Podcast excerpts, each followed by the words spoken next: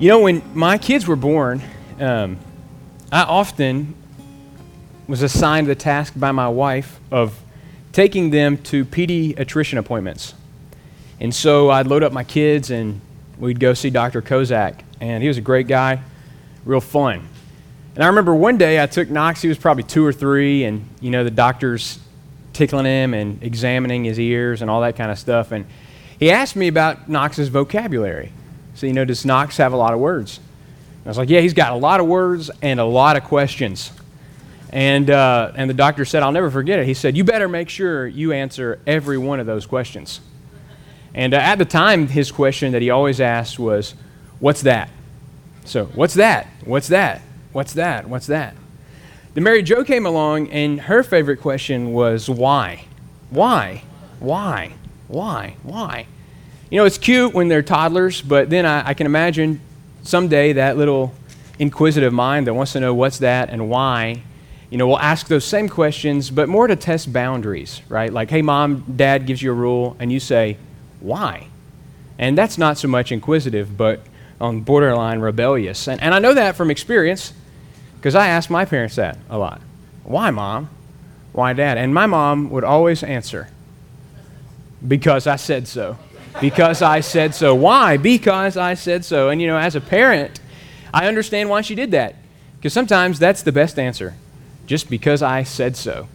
You know, parents uh, rely on that authority that's inherent in their role as parent. I brought you into this world, and I can take you out of this world, right? They, they just have this authority. Uh, in our passage, you know, we see this authority. Um, Paul talks about it both with regard to parents and what we're going to see in just a few minutes. I'm going to apply to employers.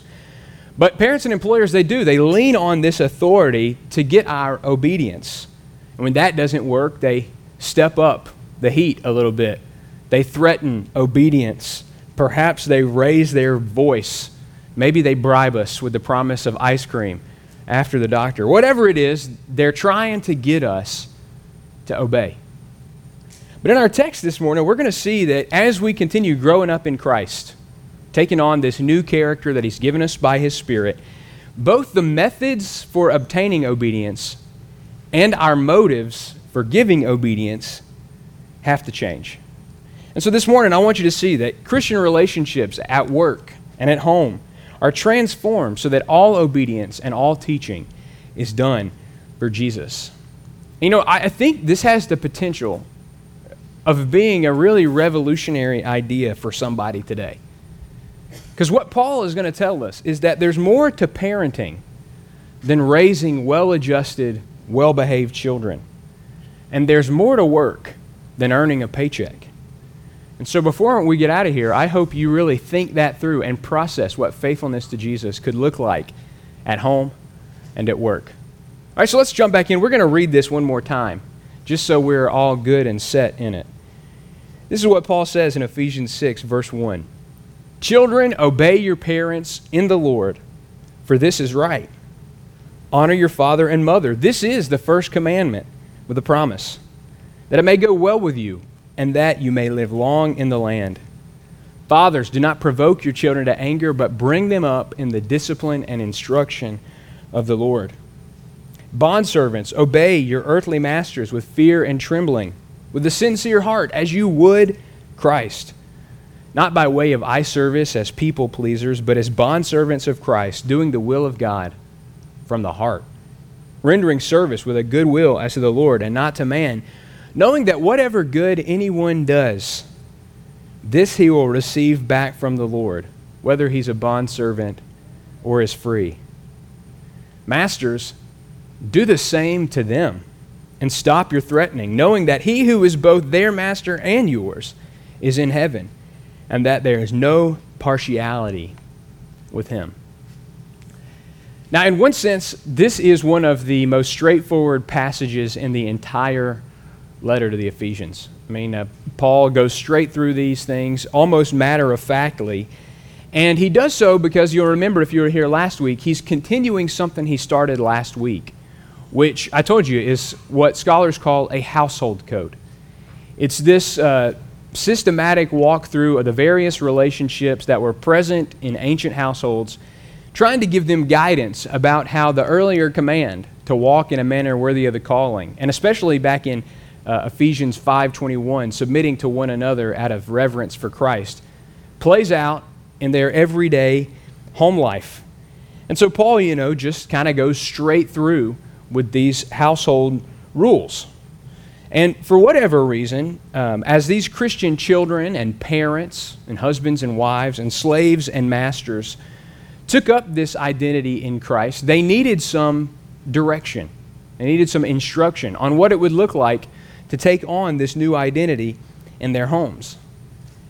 And as you can probably tell just by reading it, maybe your Bible doesn't say bondservants, but uses the Greek word translated slaves, Paul wasn't a revolutionary. He wasn't interested in abolishing the normal structures of the ancient home.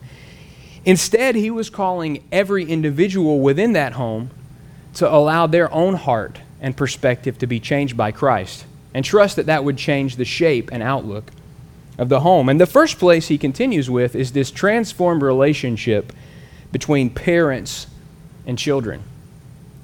You know, it's an interesting thing that God created our world in such a way that almost every living, breathing thing has parents. I mean, human, every human being has a set of parents. And almost every animal has parents. You know, sponges, they don't have parents. They are born a different way. But almost every living thing has parents. And inbuilt in that is sort of the natural progression that one generation teaches the next generation how to live. Baby giraffes watch their mom walk and learn how to walk. Baby tigers watch their mom hunt and learn how to hunt. There's just this natural, instinctual, inbuilt thing that makes parents teach their children. But even though it's like universal, we can still agree that the way your parents treat you, the way your parents raised you, depends a lot on the culture and time in which you were born. And what I mean by that is like most parents today cherish their children. And they sacrifice things that grandparents in the room would never have sacrificed for their children. Parents today love their kids and do what it takes to make sure they succeed in life. But you know, it hasn't always been that way. And when Paul was writing to these Ephesians, they lived in a very different culture and time. I'm going to kind of explain this to you. I've preached about this before here, and you can track down that sermon online. But as the head of a Roman household, the father exerted almost unlimited control over his children. I mean, almost unlimited control. And, and for example, a father was permitted to sell his child into slavery up to three times. A father could disown his child at their birth. All he had to do, there was an elaborate ceremony where the mother presented the baby to the father. The father could turn his back on the child and symbolically reject the child as part of his family. Totally the father's prerogative. Furthermore, the father could punish them as harshly as deemed necessary, even to the point of death. Children remained under the authority of their fathers until their father turned 60 or until he died, whichever came first. And one commentator put it like this A Roman child never came of age. Can you imagine that world? What it must have been like? Talk about hover parents always around. I mean, this dad exerted unlimited control. Children, therefore, owed their dad complete obedience. So uh, for me, it's, it's not surprising then that Paul would suggest children obey your parents, for this is right.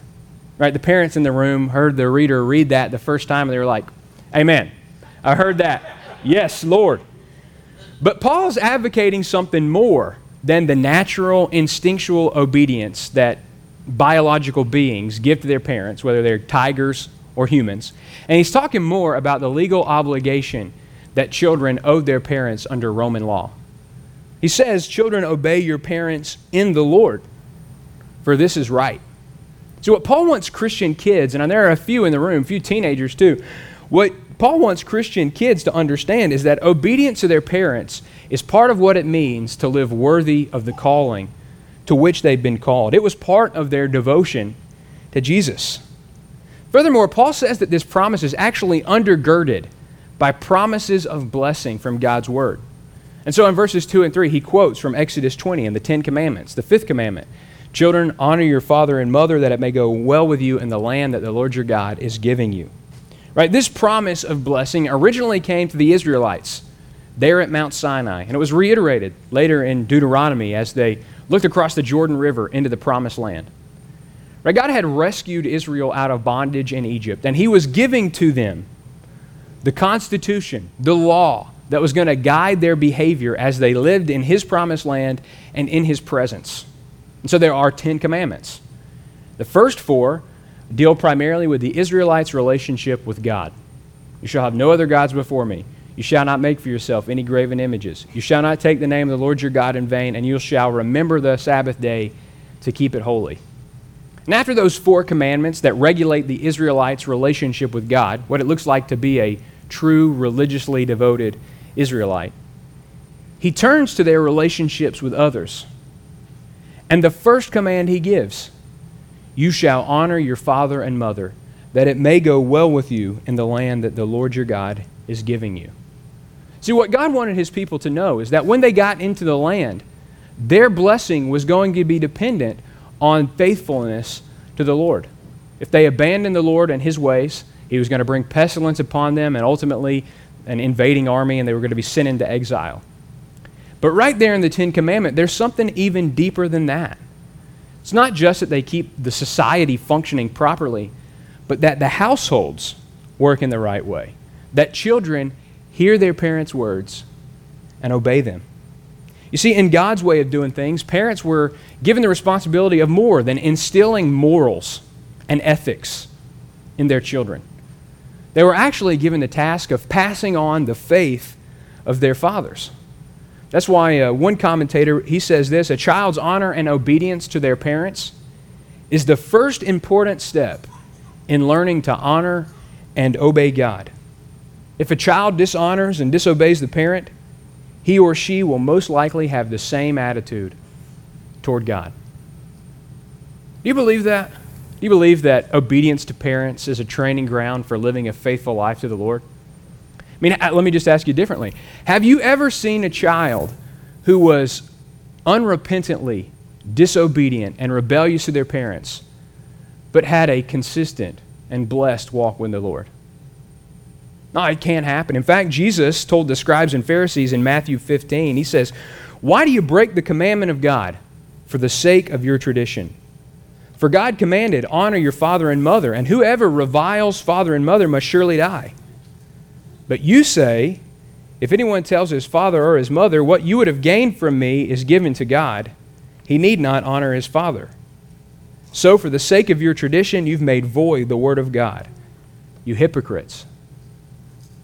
To try to cultivate a life of faithfulness to the Lord while at the same time dishonoring and disobeying your parents is the height of hypocrisy.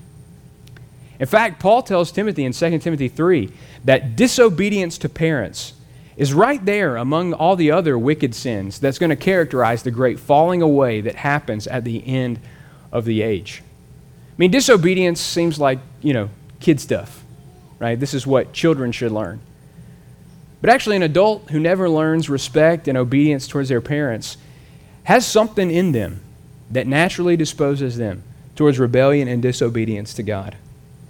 And so while many children and teenagers occasionally disobey their parents, and you know, for me, it was more than, a dis- uh, more than occasional. There was a pattern of my life in my teenage years where, man, if my parents could have taken me out of the world, I'm sure they would have. Nevertheless, the conduct of Christian kids and teenagers should be different. Christian kids have put off the old self and put on the new. The Spirit's filling them up day by day so that they walk in obedience to their parents as they take on the character of Jesus. After all, when Jesus was forgotten in Jerusalem, Mary and Joseph came back and found him.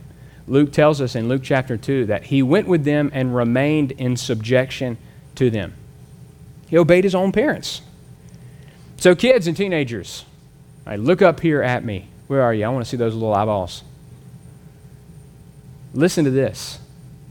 God calls you to obey your parents. If you know Jesus and you're living for Him. The best thing you can do to show Him your love for Him is to obey your parents. That means when they say clean your room, you don't say why. You say yes, ma'am, no, ma'am. They say do your homework. You do your homework. They ask you to clean the dishes or take out the trash or feed the dog or put your shoes away or hang up your towel or put your dirty clothes in the hamper. You say, Yes, ma'am. No, ma'am. Yes, sir. No, sir. Because you love the Lord and you want to live a life of obedience to Him. But now, parents, this is where it gets tough for us. You see, those things like clean your room, pick up your toys, these are things that are reasonable expectations. It's, it's right for us to expect our children to keep their rooms clean. And if what we were after was complete obedience right away, there are things we could do to make sure our kids obeyed completely right away. We can yell. We can threaten punishment. We can follow through on punishment. We can make their lives miserable, etc., etc., etc. But Christian parents have to understand that there's more to parenting than getting your kids to obey. Right? Paul says the goal of Christian parenting is not a perfectly behaved star athlete, honor student, college graduate who'll take care of us when we're older. That'd be nice. But what we're really after is kids who know Jesus. That's the goal of the Christian parent. I mean, if you set out to have a star athlete You'll parent in a way that produces a star athlete. You'll sacrifice certain things so that you can elevate private coaching. Or if you want a star student, you'll elevate things that produce a star student. If you want a quiet and submissive kid, you'll parent in a way to produce a quiet and submissive kid. But if you want a kid that loves Jesus, how would you parent? Well, Paul says you shouldn't provoke your children to anger but you should bring them up in the discipline and instruction of the Lord. These two words, discipline and instruction, are almost synonyms. You could just exchange them one for the other. Even your, you know, college thesaurus will tell you they're about the same. But really, what they are, Paul's using them almost as two sides of the same coin. Right? He has one goal in mind, which is to bring kids up in the Lord. But there's two facets of it the discipline and instruction, or the training and admonition. On the one hand, discipline or training is the practical, hands on guidance that Paul envisions a Christian parent giving to their kid. And on the other hand, the instruction is the verbal teaching where you correct and say, hey, what you did there was wrong, and I'm going to tell you why it was wrong. Right? That is what Paul's after, is both sides of the same coin the practical hands on training and the verbal correction. Right? What Paul means is that Christian parents are supposed to live out their faith in such a practical way that they include their children in it. This is the training, the practical hands on. That when you sit down at the dinner table and you're going to pray, you say, hey, would, would you mind offering the prayer today? When they read their Bible, they do it in a way that their kids see them prioritizing their relationship with God. They involve their kids in worship and explain why we do the things we do. I mean, the songs we sing are catchy, but maybe the kids don't know them that well. And so maybe we should talk about why we sing the songs we sing. And then the instruction is the correction that comes after. Now, hey, in church today, you weren't paying attention. Or while we were praying, your eyes were open and you weren't being respectful and reverent. God expects that when we go to Him in prayer, we do so in a reverent way. That's what Paul means when he says the discipline and instruction of the Lord. And actually, the Israelites are really a wonderful example of the way this all should play out. In Deuteronomy chapter 6, if you want to turn there, you can. It's going to be on the screen. You can write it down too. Deuteronomy 6, 4 through 9, Moses says, Listen, O Israel, the Lord is our God, the Lord alone. And you must love the Lord your God with all your heart, all your soul, and all your strength. And you must commit yourselves wholeheartedly to these commands that I'm giving you today. Repeat them again and again to your children. Talk about them when you're at home and when you're on the road, when you're going to bed and when you're getting up. Tie them to your hands and wear them on your foreheads as reminders. Write them on the doorposts of your house and on your gates. You see, this is an all of life. I don't know if we should use this word. Indoctrination. Bringing kids up in the Lord, where He defines what our family does. Can't say, do as I say and not as I do. That never works. Not in anything, much less in their relationship with the Lord. All you do there, if you, te- if you give your kids a bunch of rules, heaping them up and saying, hey, you better obey, you better obey, you better obey, that's a recipe for provoking them to anger. But if you involve them in your life, in your life with the Lord, you're bound to see it happen, where they grow up expecting to go to church and to read their Bible and to pray. And so, a home life like this, with a transformed relationship between parents and kids, is possible. You don't have to have exasperated kids who are always on the verge of blowing up. You don't have to have frustrated parents. Instead, your home can be an, like an, uh, an incubator where kids grow up to be people who live for Jesus and make a difference in the world. And as I was, I was reviewing this this morning trying to think through this, make sure I had a real clear image. And, and this is what I think about. You know, each of us, we know that in the back of our minds, Jesus wants us to share our faith with others. You know that. I know that. We should be evangelists, ready to tell people what Jesus has done in our lives.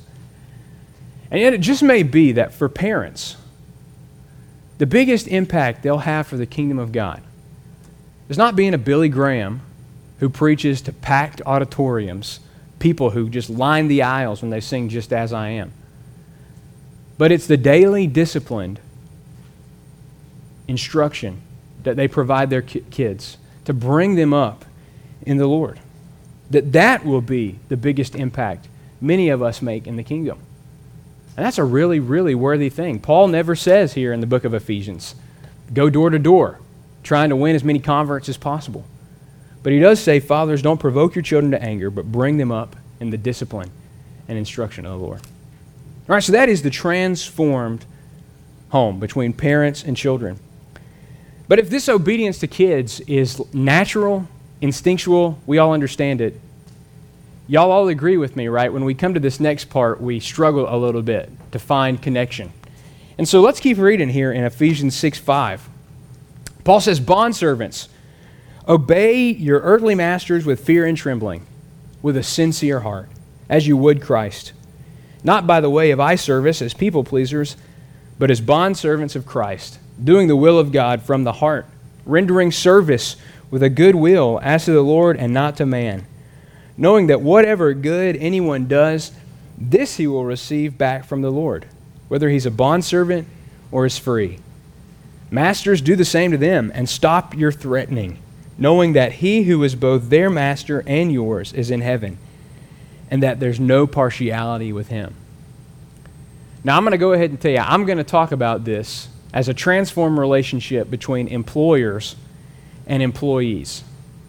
But I'm doing that because of this. I want to fully acknowledge how uncomfortable this passage makes me as a preacher. Right? I mean, after this summer, the protests and the uh, events that caused them, I mean, I think all of us are a little bit on edge when we come to these kinds of issues. I mean, whether we wanted to or not, uh, most of us have thought about slavery in America. What that means. Is there any lingering effect of that? Does it change the way we view people? Right? So we've thought about this and we have maybe our own views and opinions about it, but we're not prepared for Ephesians 6 5 through 9, where the scriptures seem to approve of the institution of slavery. Paul actually speaks to slaves, tells them they ought to obey their masters, speaks to masters about how they should treat their slaves. And just like hits us out of nowhere, and you know we probably have unbelieving friends who'd be glad to remind us that the Bible is a backwards book, and here's proof positive. But I don't believe that. And so I want you to keep this in mind as we're working through it right? That in the ancient world, and the Roman Empire is no exception, slavery was so ingrained into the society that at the time Paul's writing, there are probably more slaves in the Roman Empire than there are freed people. Slaves could become a slave in many different ways. They could willingly sell themselves into slavery to pay off debts. They could be forced into slavery to pay off debts. They could be made a slave as punishment for their crime. They could be made a slave as a prisoner of war.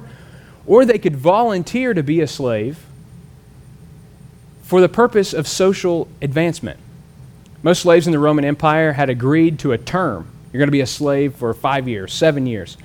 Or they agreed to a price with their master up front that they could buy their freedom for a certain amount.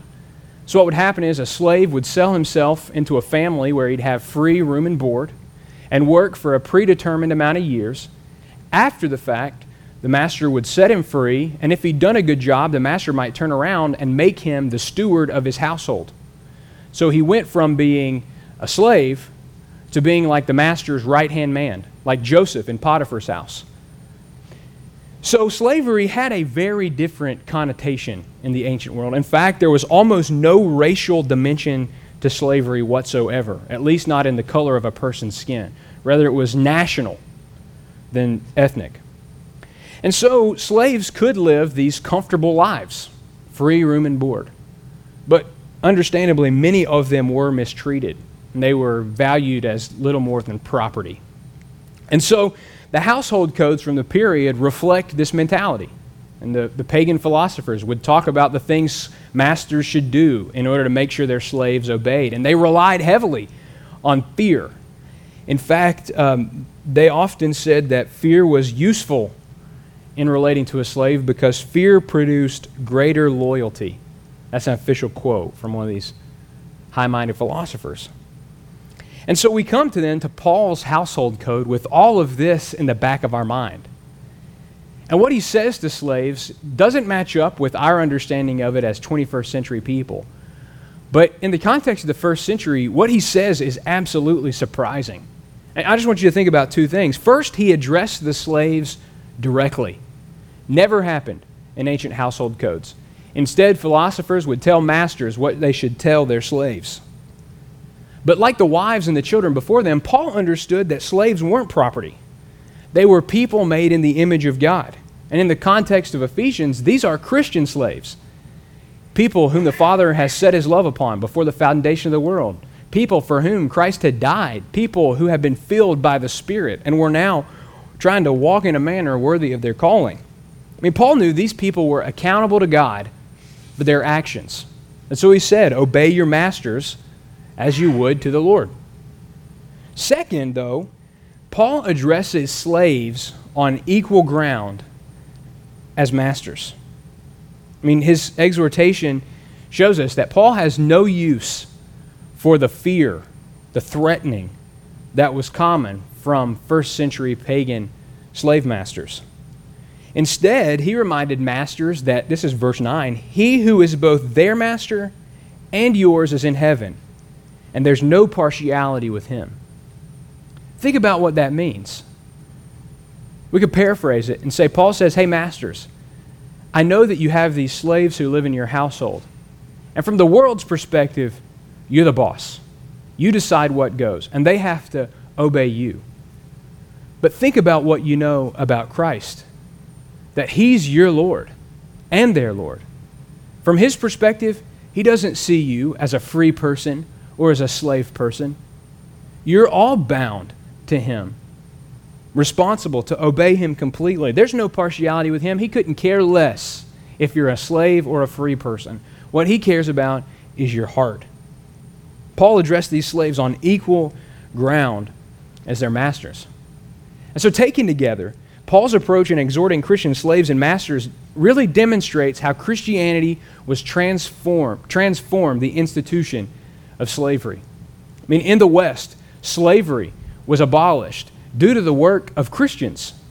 In England, William Wilberforce, John Newton, the former slave trader turned songwriter who wrote Amazing Grace, um, George Whitefield, the great preacher. These men were responsible for the abolition of slavery in England and in America though it happened far later than we might would have liked, it was Christian abolitionists who kept moving the ball down the field, saying that our Constitution declares that all men are created equally before God. They saw their abolition movement as faithfulness to Christ. I mean, Paul had told the Corinthians in 1 Corinthians 12 13, in one spirit we were all baptized into one body, Jews and Greeks, slaves and free, and all were made to drink of one spirit. He told the Galatians, There's neither Jew nor Greek, neither slave nor free, there's neither male or female, for you are all one in Christ Jesus. And in his letter to Philemon, which is short and you could read this afternoon, Paul addresses the slave master, Philemon as Paul sends his letter back to him by way of his runaway slave, Onesimus. And this is what Paul tells Philemon Receive Onesimus, his slave, no longer as a bondservant, but as more than a bondservant, as a beloved brother, especially a brother to me, but how much more to you, both in the flesh and in the Lord. So if you consider me your partner, receive him as you would me. What I want you to know as we think about the Bible's teaching on slavery, Paul was no revolutionary, wasn't interested in tearing down society, burning it to the ground. He knew that what God was after was men and women whose hearts had been radically transformed by Christ so that they put off their old self, were renewed in the spirit of their mind, and were transformed day by day into the likeness of Jesus. He knew that baked into that was the solution for all of society's problems. That as individuals, and y'all listen here, Holy Spirit wants to speak this to somebody. That as God transforms individuals, societies get turned upside down. That's what Paul is after. And so there is this baked in bomb in Christianity that the kingdom has already begun. One day, all wrongs will be made right. And we, Christians, get to see it happen as a foretaste in our midst. So, with that said, does Paul's exhortations to slaves and slave masters have any connection, application to people living today? Well, really quickly, I think if we're careful, we can draw some analogies between what it means to be an employer or an employee from what Paul tells these slaves. And I know, you know, being a working person sometimes feels like you are a slave, just a slave to the bills, slave to the boss, living paycheck to paycheck. But Paul wants you know there is more to work than earning a paycheck. There is more to being a leader or a manager than moving up. I mean, Paul tells the slaves to obey with a sincere heart as they would Christ, not by way of eye service as a people pleaser, but as bondservants of Christ, doing the will of God from the heart, rendering service with a good will as to the Lord and not to man. The key idea here in Paul's instructions is sincerity or to obey from the heart. See, apparently, employees in every place and time have been tempted to do just enough work to get the boss off their back or to only work hard when the boss is around. I mean, regardless of whether the boss man sees it or not, Paul wants us to do what we know we should do. Now, I, I personally, it's been a few years since I worked outside the church. But when I was in college, I worked in a warehouse, which was the best place for a college kid to work. Because among the rows of shelves stacked to the brim, my boss used to always say, stack them high and sell them cheap. We had stuff stacked to the ceiling. And I could go and find a little spot behind a pallet and just kind of take it easy. I could see the front of the warehouse, and if my boss came in, I could pick up my broom and act like I was busy at work. That is working as a people pleaser only rendering eye service. I love being in stores now and you, you maybe turn down an aisle and there's an employee at the end with a face mask and an apron looking at their phone. You know, and they see you coming and they tuck it in their pocket and get back to work doing shelves. You know, I see you there. I see you. Paul wants Christian employees to understand that what Christ is after is something more than the external obedience they're tempted to offer to their boss. Right? Paul says the work we do for our employers should be from a willing heart, a wholehearted commitment to do what we know is right, as if we were working for Christ Himself. Because we are. Paul says in Colossians 3:17 that whatever we do, whatever we do, in word or deed, do all in the name of the Lord Jesus, giving thanks through him to God the Father. You know, it's, it's absolutely true that our employers and our managers hardly ever see all the hard work we put into our jobs. And because of that, we think, what's the point? I work myself to the bone for this guy, and he never even so much as says thank you. But Paul says, you're not working for your boss. That your job's not about earning a paycheck. That the Lord has put you in this place to work for Him. You're not looking for your boss's commendation, you know, the certificate at the end of the year that says Employee of the Year, the special parking place, the pin on your apron. That's not what you're after. What you want is what Paul says in Ephesians 6 8. Whatever anyone does, this he will receive back from the Lord. It just may be that the thankless job you spend your time and energy doing becomes the thing that Jesus is most proud of in your life.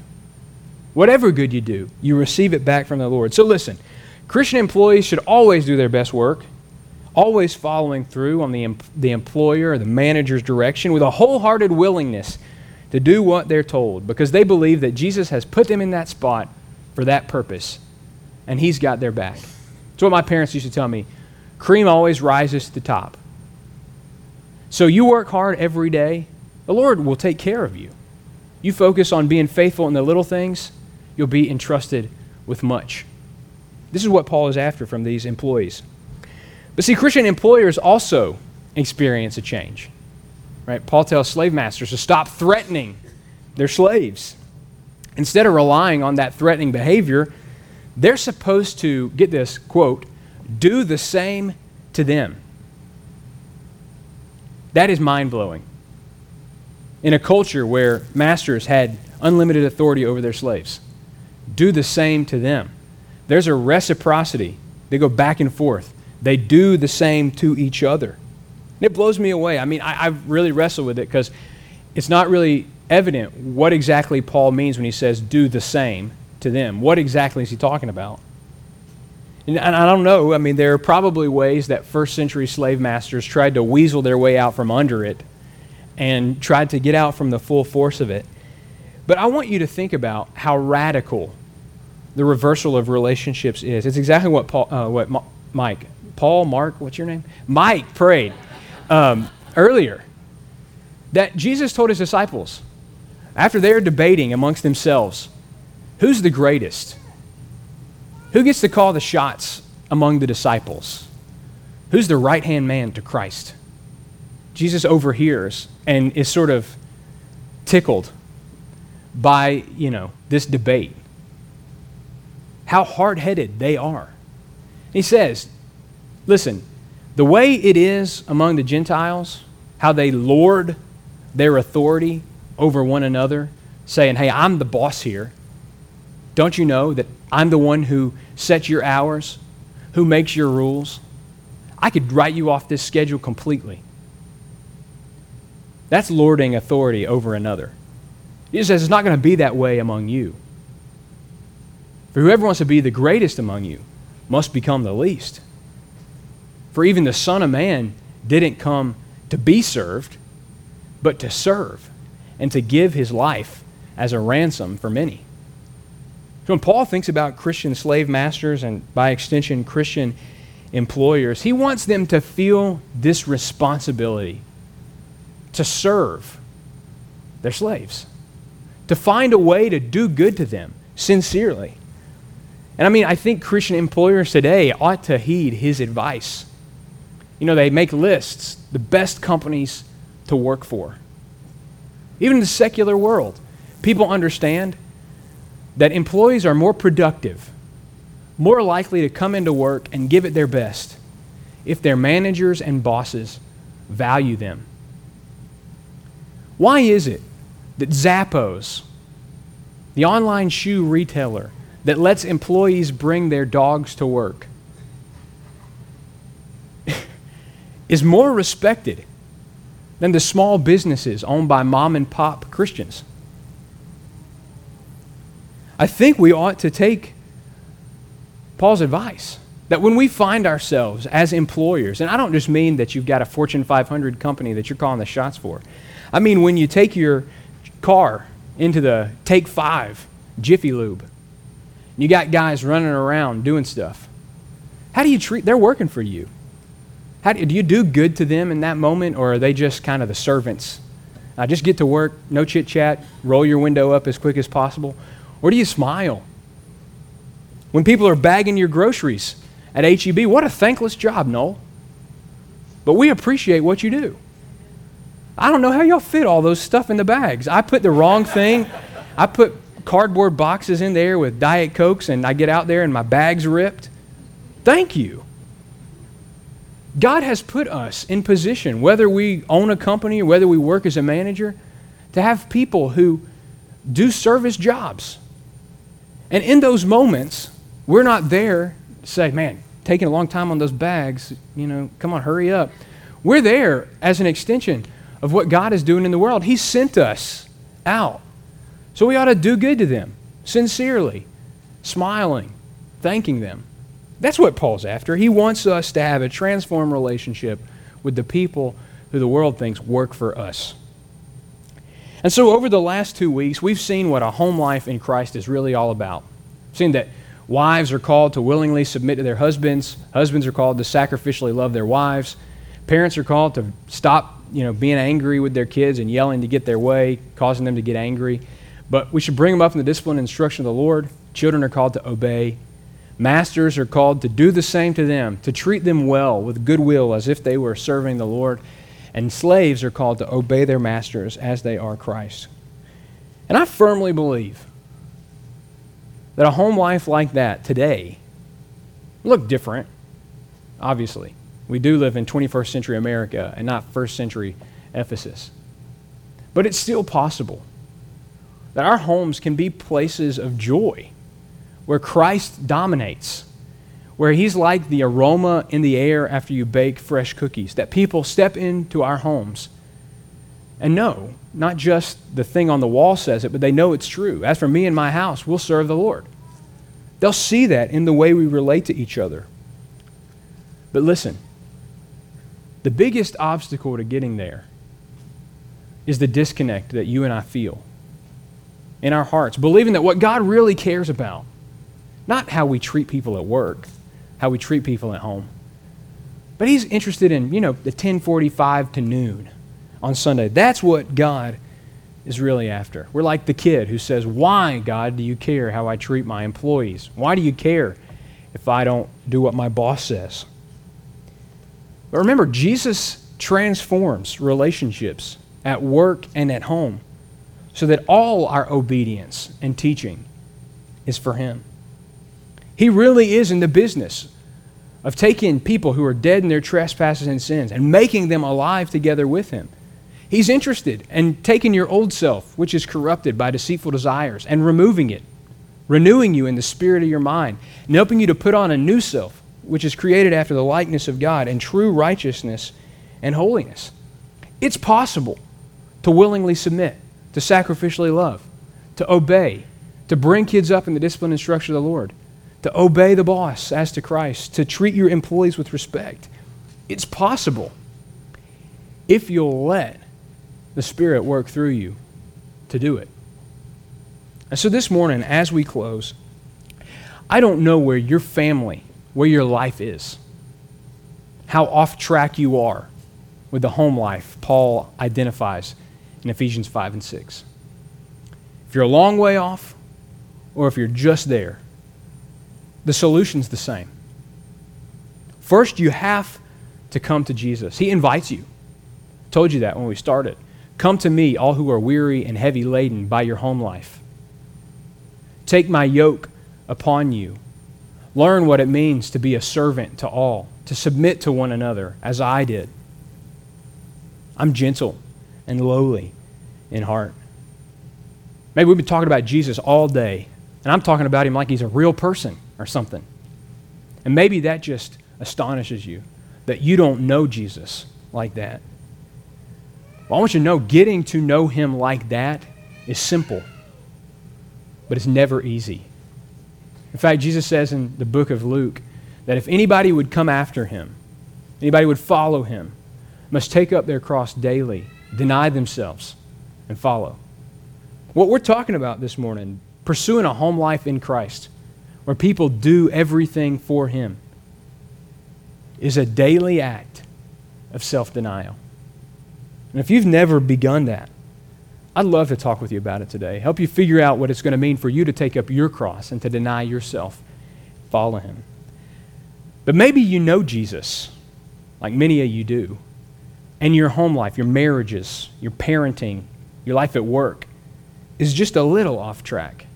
And you need a correction. You need to get it back to where it's supposed to be. Remember what the Apostle John said. I mean, he'd seen Jesus for three years interact with weak and weary people. And he encouraged his church like this. He said, If we confess our sins, he, Jesus, is faithful and just to forgive us of our sins and to cleanse us from all unrighteousness. You know, you're not so far off track that God can't get you back where He wants you to be. So this morning, repent of your sin. Repent, like I said last week, of your dysfunction. Where is it in your relationships at home and work that you're finding problems? Is it with your spouse? Is it with your kids? Is it with your boss? Name that to the Lord. Admit what He already knows. God, I'm having a difficult time dealing with my kids lately, and I'm not handling it well. Forgive me for flying off the handle and screaming when I don't want to be that way and help me be patient and gentle with them. However far you are off track, that prayer, that honest laying yourself bare before the Lord will get you right back to where He needs you to be. And lastly, and this one's important. If you are off track, it do well for you as a family to have a family meeting. You ever have one of those? sit everybody down after dinner and say, All right, folks, we need to talk. That lately, we've not been treating each other right. And this morning at church, that guy with the mustache kept talking about it, and I decided that things have to be different around here. And I just want you all to know that as much as it depends on me, from this day forward, I'm committing to pursuing this kind of home. Go around the table. Let people say what they feel, what they feel, what they think. Get down on your knees, hold hands, and ask God to bless the commitment you make. And watch what he does.